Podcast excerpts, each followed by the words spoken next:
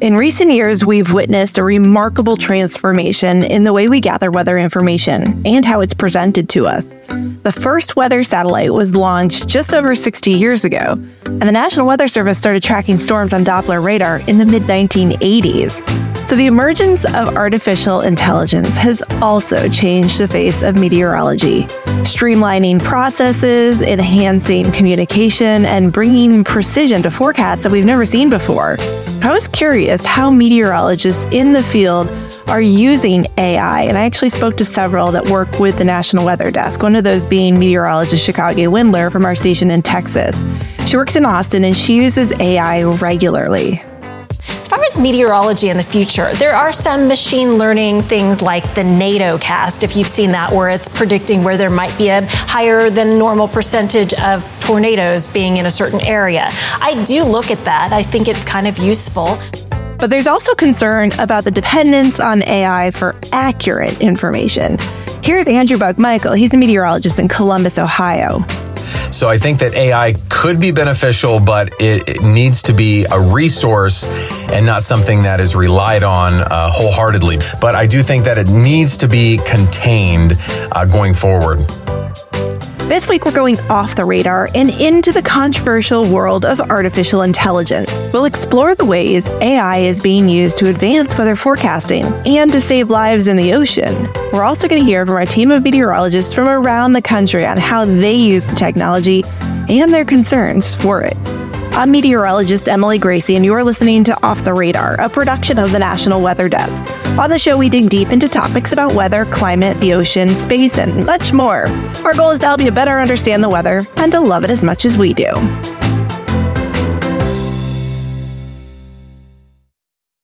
Getting the smile and confidence you've been dreaming about, all from the comfort of your home, isn't a total mystery with Byte clear aligners.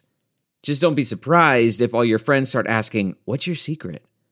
Begin by ordering your at home impression kit today for only $14.95. Byte clear liners are doctor directed and delivered to your door. Treatment costs thousands less than braces, plus, they offer flexible financing, accept eligible insurance, and you can pay with your HSA FSA. Get 80% off your impression kit when you use code WONDERY at Byte.com. That's B Y T E.com. Start your confidence journey today with Byte. Chances are, if you're listening to this podcast, you have already used artificial intelligence at some point, probably even today. If you've unlocked your phone with facial recognition, you've used AI. If you typed out a text that was auto corrected, you have used AI. AI can suggest your next binge on Netflix, it can add captions to a TikTok. I'm using AI right now to enhance my voice on this very podcast. But can it give you an accurate forecast? Hey, ChatGPT, is it going to rain tomorrow? I apologize, but as an AI language model, I don't have real time data or the ability to browse the internet. Therefore, I don't have access to the latest weather information or forecasts. To find out if it's going to rain tomorrow, I recommend checking a reliable weather website or using a weather application on your smartphone or computer. Today, I'm talking to professionals in the science world that are using AI to improve safety and save lives. First, I'm talking to Dr. Russ Schumacher from Colorado State University. Russ and his team have been using AI and machine learning to create more precise forecasts for heavy precipitation events. And then later, I'll talk to two scientists that are using AI to detect rip currents. So sit back and get ready to level up your knowledge with a deep dive into the world of artificial intelligence. I, I think there's a lot of confusion about artificial intelligence, mm-hmm. and I've seen some fear among, especially the weather community, that uh, all of us weather forecasters and meteorologists are going to be replaced by AI. But there's a good chance we're already using this to our advantage, correct? Yeah, and I think that's where that's really where the the best case is going to be, right? Is where we develop these new tools and make the most use of them and kind of get, you know, the information out that we can get, but but to use that then to inform the experts who are much better at at communicating, at kind of synthesizing all the different sources of information um, so that, you know, this has been a long running question in meteorology, you know, since we've been talking about machine learning or AI is the, you know, the right mix between the humans and machines in, in weather forecasting. And so that, you know, that conversation goes back decades, but I think it is coming up even more now because we have these new tools that are evolving so quickly. Uh, but at the same time, there's a lot of things that expert forecasters are really good at that we're not, you know, anywhere close to to matching with with these tools. Can you tell me the difference between AI and machine learning? It's kind of a fuzzy line. I think uh, AI is sort of a big, um, you know, if you think of a, a Venn diagram or whatever, AI is sort of this big circle that, and then machine learning is a subset of that um, that is focused on, um, right, on you know, training computers to learn information you know, roughly in the same way that our brains do. I mean, we never can replicate that exactly, of course, but but that's kind of the idea. So so machine learning is kind of a subset of that. But then, you know, now I think when people think about AI, they think of this this generative AI like like ChatGPT and tools like that. And so that's a little different from at least how we're using it in the weather world right now, where it's, you know, those tools are sort of trying to anticipate what kind of conversation you're going to have or to answer a question that you might have. Whereas with the machine learning tools we're using in meteorology, similarly, we're asking them questions and trying to get answers from them. Uh, but it's a little more constrained to the to the meteorological data that that we're kind of used to, at least up to this point. So, how does it differ from the use of computer models? The traditional computer models, numerical weather prediction models, uh, that have been used in meteorology for a long time, for the most part, are now informing the machine learning models. And I think that's where the the best bang for the buck is in in this, in that there are some things we know that the the traditional NWP models don't do all that well, right? Like we can't explicitly predict where tornadoes are going to be because the um, you know the resolution isn't good enough or you know we know they have biases in, in certain fields and so then if we can take that information and then couple it with the machine learning, which also has its strengths and weaknesses. Like the machine learning doesn't really know the physics of the atmosphere. Uh, it's trying to kind of figure that out statistically, but it's not programmed with, you know, starting from F equals MA kind of uh, uh, first principles. But it's really good at figuring out the relationships between, you know, one variable and the next. And so the traditional forecast model may not be able to predict that there are going to be tornadoes explicitly, right? But then if we take that information with the historical connections of what kind of weather conditions lead to tornadoes and feed that into the machine learning and connect it with the, the weather prediction model, now we have kind of a suite of tools that that the forecasters can use that get both those real those uh, important statistical relationships, but also the you know physics of the atmosphere that we've studied for many decades. Yeah, you talk about tornadoes. Um, I'm also curious about heavy rainfall. Like very, and I live in a city mm-hmm. that. Mm-hmm. Even yesterday, it was raining in my front yard and it was not raining in my backyard.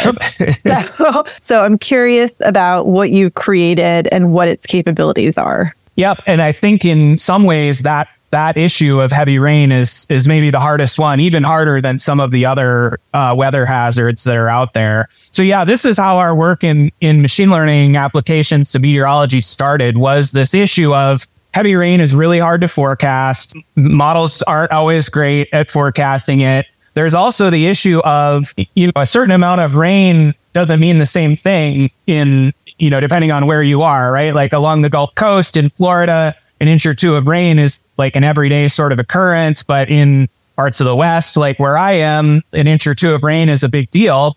And, and so you want to account for that somehow in the forecast too. And so, so what we developed was a tool that, um, basically uses information about how rare a rain, rain event is for a given area. And then, uh, a history of numerical weather prediction forecasts with their strengths and weaknesses and then those historical observations, and then feed all of that into the machine learning algorithm to try and develop a probability of excessive rainfall happening on a given day, and especially to inform the excessive rainfall outlook that the that NOAA's Weather Prediction Center issues daily, because they were in the same place. They didn't have a, a good tool that um, could kind of include all of this information at the same time, right? You have prediction of one inch of rain, two inches of rain, but not much information about like, is that uh, meaningful? Is that extreme? Is it likely to cause a flood? Interesting. So, how accurate is it? It depends. In one sense, we don't have anything else like it to sort of compare it to. And so it's a big advance in that way, in that it, it, it you know, is making predictions of, of something that's of a lot of interest, um, but was kind of hard to predict with, you know, other methods that had been done previously. Uh, we certainly have some, some uh, excellent success stories uh, where, where the system was, you know, putting high probabilities multiple days in advance over the area where the heavy rain ended up occurring. But there's also a lot of days where it's not getting it right or, or, you know, putting the highest probabilities in the wrong place. And so that's the kind of stuff we're still working on to, to try and make better. Um, and some of that stems from the just fundamental challenge of predicting heavy rainfall, but some of it also stems from this issue of not actually having a great definition of what heavy rainfall is because it, it depends where you are it depends if you're in a city or a rural area, right? A downpour in a city can cause flooding very quickly, whereas that may not happen in um, in areas that aren't paved over. So we try to incorporate as much of that information as we can, but it's it, there's not sort of a single data set that that encompasses all of that. So that's one of the challenges we have, but that's what we've been trying to push forward with this research. So are you continuing to make that tool more accurate and are you working on any other hazards? Yeah, right now we've mostly focused on heavy rainfall and then the the kind of U.S. defined severe weather hazards, tornadoes, wind, hail.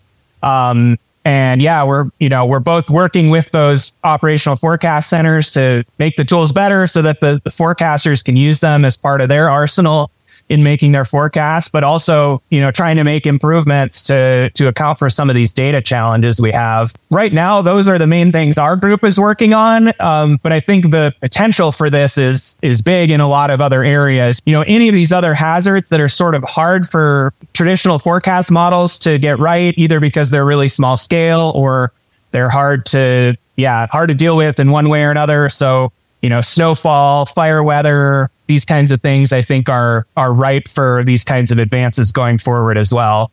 So in going back to, you know, meteorologists being replaced by AI, I just want to get a little feeling from you on necessity of broadcast meteorologists still, even with all of the tools that we have.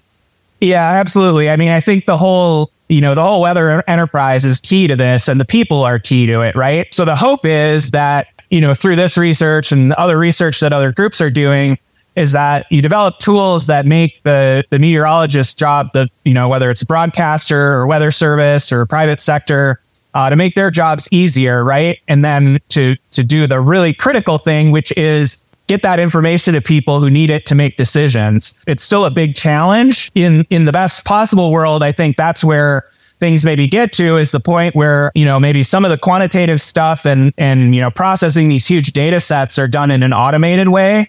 But then you still need people to interpret that to figure out what it means and then to, to communicate that to to decision makers to the public. Because i think we've all seen this in the last several years too right? Just in the public like people get their weather information from their phone apps. And maybe 80, 90% of the time, that's totally fine. Like it's going to get the high temperature right most of the time. But on the really big, uh, high impact weather days, that phone app is not doing all that well. And that's where you need the, the expertise of, of people to come in um, and get that information across. And so I think it's similar with, with you know, the, these AI and ML tools uh, can hopefully inform that to make those numbers better um, you know, and especially for the high impact cases. But we're certainly very far from the case where someone could take, you know, literally the output of, of our system or some of the other tools that people have developed and and put that into action right away. It's instead a, a, another tool in the toolbox that the experts can use to get the, the real message across of what's going to happen. Seems like if anything, it might even like create jobs for meteorologists because more people need to be working on these tools to to ensure the accuracy. Yeah, there's that aspect of it of um, you know of designing them, of developing them, make them be- making them better, but also right the the amount of data out there is just only going to keep growing uh, over time. Sure, like machine learning is really good at making sense of these big data sets. That's sort of what its what its strength is. You need someone there to to come back and and bring it back to the big picture and and what does this mean? Because not where computers are strong. That's what people are strong at is the what does it mean part. So what? Um, so if we can combine the the processing of these huge data sets with new methods and new um, you know sophisticated techniques and combine that with people who can provide the so what what does it mean for me then then hopefully we're all doing better as a field I asked our meteorologists if they thought that AI might replace forecasters one day. Here's what Andrew Buckmichael had to say. It's a good question. I think that as we go into the future, uh, meteorologists still will have a role. Uh, we're able to kind of in real time look at what the weather situation is, maybe radar imagery during severe weather events or tornado events that I don't know if AI will be able to pick up on those weird little nuances and some of the experience that real meteorologists will have. As folks are headed to the beach this summer, the danger of ocean fatalities is on the rise. In June alone, 23 people in Florida died as a result of rip currents. And even with increased awareness, people are still dying. Two researchers are working to change that with the use of artificial intelligence. Dr. Greg Dusek is an oceanographer with NOAA's National Ocean Service, and Dr. Alex Pang is a computer scientist from the University of California, Santa Cruz. I spoke to them about the new technology they're working on to spot rip currents with the use of webcams set up along the beaches. They also told me about some amazing goals for rip current apps in the future. Take a listen. I want to start, and maybe Greg, you're the better person to answer this, a little background on rip currents, because I think there is some confusion in the general public. Some people call them um, riptides, uh, maybe don't quite know exactly what a rip current is, how it forms. Can you give us a little bit of background there? Yeah, so so rip currents. Well, first off, rip currents are the number one public safety risk at the beach. Uh, we estimate that there's about hundred drownings per year in the U.S. caused by rip currents, um, and so, so, they're so they're a big deal. Um, and rip currents can occur anywhere you have breaking waves. Uh, so any, you know, really any ocean coast around the U.S. as well as the Great Lakes, and they occur due to changes in how waves are breaking along shore.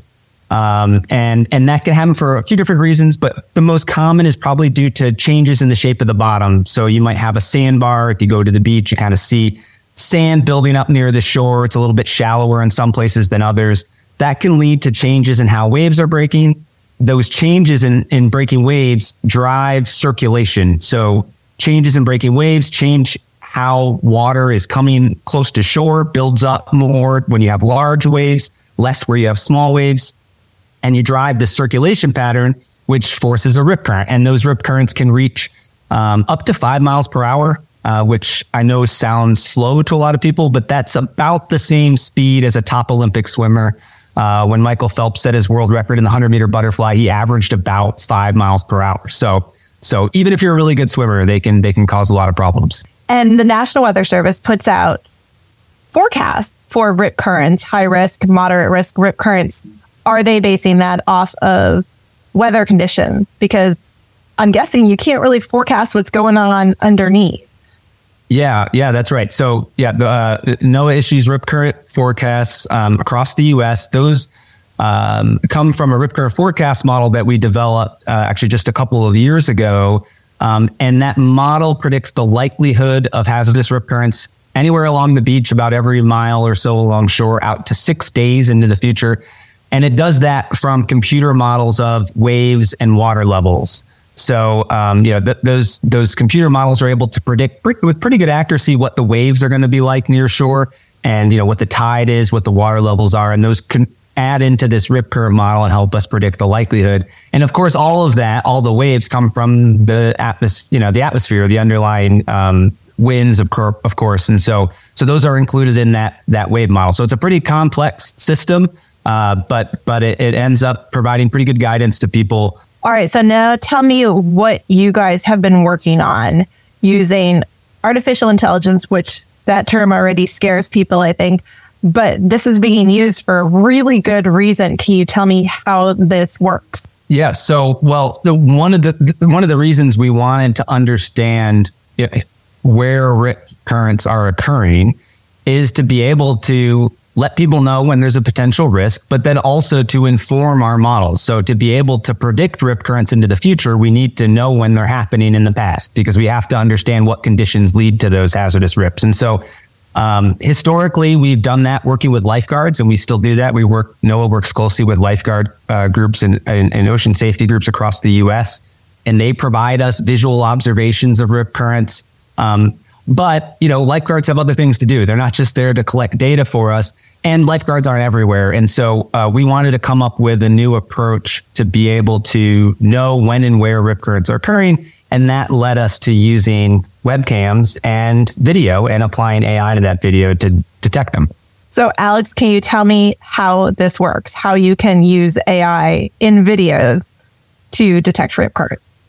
Sure. So, I think one of the interesting thing is that, uh, as you mentioned in the beginning, uh, there's a little bit of confusion what rip currents are. Sometimes they even call them riptides. Uh, so we do have beaches, beach signs that alert people of rip currents when there when when there's high danger of rip currents occurring. Uh, the issue there is that some people may not bother reading the sign, but even for those who do, they don't really know how a rip current looks like or which part of the beach to go in and which part of the beach to avoid. So one of the things we're trying to do is help people identify where the rips actually are. So they're not all along the beach, but they're probably on some parts of the beach. So that's where the AI comes in. Uh, we're training, mo- we have actually two different methods of detecting rips. Uh, one of them is based on their appearance, so kind of how a rip looks like visually. Uh, sometimes um, the rips are not very strong, so the visual signature is not very prominent. Uh, there's another way to detect them that we're working on. And this one is more appropriate for the webcams that uh, Greg mentioned. Uh, this would then detect rips based on the behavior of how the water is moving. So we have two general approach. One is based on how rip looks like, another one's based on how the water movement's behaving. Is this more realistic and um, better in practical use to have multiple cameras than it is to have multiple lifeguards? Is, is it easier to, to do this than it would be to have lifeguards every so often? Put up a webcam and yeah, I think I, I, think it's a question of resource at this point. Uh, it, it's still a research stage. Uh, we still need to validate how you know the accuracy of our models. So definitely lifeguards with their exper- years of experience help, and they can some lifeguards can even anticipate where the rip, the rip might show up even before they show up. With resources, I think uh, definitely having lifeguards around is very useful. There are some beaches without lifeguards, then some tools like the ones we're developing might be useful in place. So, how long have you been working on this and where are you in the process right now? Uh, we've been looking at various approaches uh, for a few years now. I think we first started looking into this problem back 2016 or so. So I, I guess I don't fully understand AI. I mean, I, I understand the benefits and the drawbacks, but I don't fully understand how it works. I'm wondering if you can dumb it down for me a little bit. okay, sure. Uh, so I could briefly describe the one that uses uh, appearance based approach. There are different types of rip currents. One of the common types is uh, something called bathymetry control uh, rips. And the general appearance of that is you have breaking waves uh, that's coming to towards the beach. And then there might be a gap in the breaking waves where there's a deeper channel and the waves don't break there. And that's usually a signature of that's where the rip is located. Usually what happens is when you look out from the beach, you'll see breaking waves on either side and no breaking waves in the middle. That's a good indicator that there's a rip present at that location. For a AI or more specifically machine learning model to learn or know about this visual signature, you need to collect a lot of training data that you then indicate and present to the model to say that, hey, this one has a rip, it's located here, and in this other image, there's no rip present because you don't have that visual signature. So you train this model so that when you then point uh, your camera, let's say at the at the beach, it will then detect whether that visual signature is present or not. Is this information going into the forecasting models yet? So the forecast model is a little bit different. I think Greg's model includes things like weather conditions, uh, tide levels, um, um, bathymetry information if those are present, and so on. We the model that I just described does not incorporate those information. It's purely based on visual signatures, but I think there's definitely collaboration available so that the observations that are being collected at the beaches could then be used to validate the model forecast that Greg produces. So, Greg, I'm curious because this is great if we can detect rip currents and and spot them, but then there's also this communication aspect of getting people out of the water when they occur. So I'm curious if you can touch upon why people are still drowning in rip currents, even though the forecasting has gotten so much better. Yeah, that's that's a great question, um, and and I think it really comes down to you know uh, people get in a situation even if they know what they're going to do. So th- let me take a step back. I think one thing we've been very successful at at NOAA is communicating what to do if caught in a rip current, um, which is to to stay calm, to relax, you know, it's not going to pull you underwater. It's just going to pull you away from shore. And then we tell people swim along the beach, swim parallel to the beach until you're out of the rip current and then back to shore at an angle. And, and a lot of people, we've done some social science research shows a lot of people know what to do. Um, but knowing what to do and actually being able to do it uh, when you're in a life threatening situation are two different things. And so what we've heard from stories is that we hear people like, I, I, know I was in a rip. I know I'm not supposed to swim against it, but I start panicking and then I can't, you know, can't do what I have to do to get back to shore potentially. And so what we've really tried to stress is, is know before you go, you know, what you need to do before you get to the beach, when you get to the beach, and, and before you hopefully, you know, hopefully you don't prevent yourself from getting into that kind of a situation altogether, which is, which is really where the the forecast modeling can can help is getting people information before they go to the beach. But um, that comes down to communication. It comes down to you know raising awareness so people know where to find this information, and people know that you know even if you're a good swimmer, even if you you know aren't concerned with the conditions, it's still helpful to swim near a lifeguard. Um, you know that's the best thing you can do to, to to protect yourself. So so it's about communicating that kind of information out to the public and we're still working on that. I think we've made progress, but but clearly, it's still still ways to go. I'm curious who is drowning. Do you have any stats on who's drowning and, and ways to prevent that? Is it kids? Um, does education need to happen in schools? Is it adults? Is it surfers? I know I live in Charleston, South Carolina, and when there's a rip current risk, every surfer in town heads to the beach. So I'm curious who, who's actually at risk. That's a great question. And actually, surfers um, uh, uh, like rip currents because they can use them to get out past the breakers. So, like if you're a surfer, you're on a surfboard, you're floating, you're usually a good swimmer. Not usually a big risk for them. Um, but what we see in terms of demographics, uh, males are much more likely than females to, to drown. I think it's over 80% of all drownings are male. Um, uh, and then to your question, yes, we see children uh, are frequently drowning, um, and then also like middle-aged men. Um, uh, and and you know uh, we can hypothesize as to the why, but say you know on the children's side, obviously tend to be weaker swimmers, and and we've really tried to reach that audience with some of our messaging. We've actually created a video uh, on rip current safety, an animated video, dictate you know really tried to gear towards kids. Um, we've had our videos in the Smithsonian and some other museums as well. So we're trying to reach children with some of this and talked about doing stuff at schools and things like that. But I think the other thing we find even beyond the demographics is that it's often people that don't live at the beach. You know, it's the people who go less frequently, who aren't as familiar with conditions, who aren't as, uh, you know, used to swimming in the ocean because it's a lot different than a pool. And, that's even harder because then you're talking about reaching people away from the coast and, and it's a lot harder to kind of you know, make sure you're you're providing messaging inland as well as at the beach. But this is tough, especially if you're talking about somebody who's not normally at risk. Okay, well, really interesting um, issues, and I'm I'm glad that NOAA is working hard to to really find solutions. There are new new things you're working on right now with the the use of AI and anything that you're excited to be looking for in the future. I guess one thing I'll say is with all of this work with cameras and AI, we have this new web camera network called WebCOOS, um, which is funded by NOAA. Um, it started in the southeast, and that's and that's where Alex and I have done a lot of our work thus far. But we're working towards making this a national network. So we would like to have a national webcam network where we uh, work with partners, communities.